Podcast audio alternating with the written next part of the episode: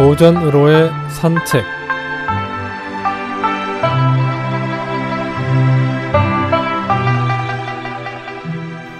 안녕하십니까 김혜영입니다. 오늘은 배가 절현이란 성어에 대해 알아보겠습니다.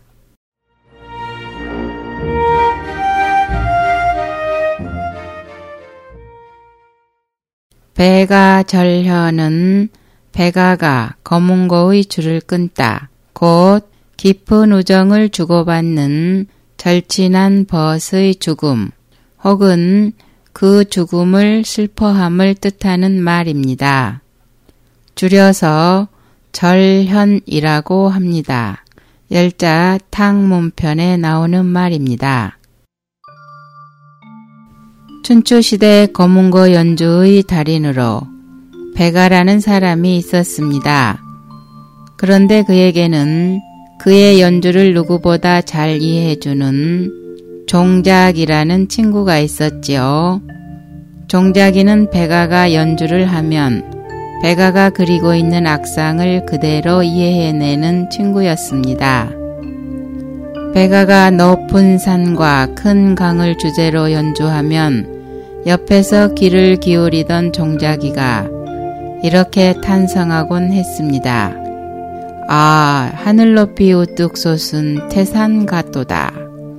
참 훌륭하도다. 도도히 흘러가는 황화도 같구나. 이런 식으로 백아가 마음속으로 생각하고 검은고를 연주하면 그 기분을 종자기는 정확하게 들어 판단해서 틀리는 법이 없었답니다. 어느 때의 일입니다. 두 사람이 함께 태산 깊숙이 들어간 일이 있었습니다. 그 도중에 갑자기 큰 비를 만나 두 사람은 바위 밑에 은신했는데 아무리 시간이 흘러도 비는 그치지 않고 물에 씻겨 흐르는 토사 소리만 요란했습니다. 겁에 질려 덜덜 떨면서도 역시 검은고의 명수인 배가는 검은고를 집어들고 서서히 검은고를 타기 시작했습니다. 처음에는 이무지곡, 다음에는 붕산지곡. 한 곡을 끝낼 때마다 여전히 종자기는 정확하게 그 곡의 취지를 알아맞히고는 칭찬해 주었습니다.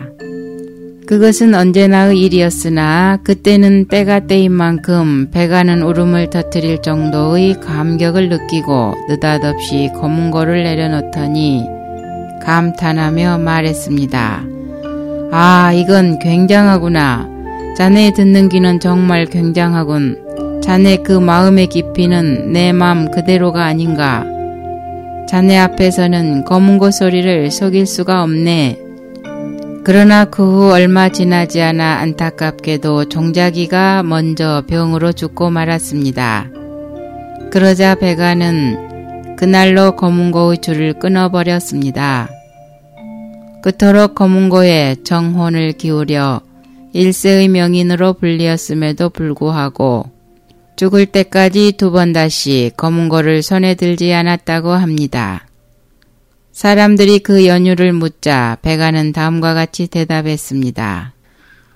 내 소리를 진정 알아주는 사람은 종작이 하나뿐이었다. 이제 그가 없으니 세상 그 누구도 내 마음을 알아줄 수 없을 것이다.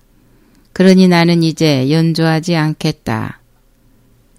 이 아름다운 이야기에서 비롯되어 마음이 통하는 절친한 벗의 죽음을 배가 절연이라고 표현하게 된 것이지요. 자기를 진정으로 알아주는 친구인 지기를 가리켜 지음 지우라고 하는 것도 이 고사에서 비롯된 것이랍니다. 이 이야기는 참된 예술의 정신과 나를 남김없이 이해해주는 참된 우인지기에 대해서 생각하게 합니다.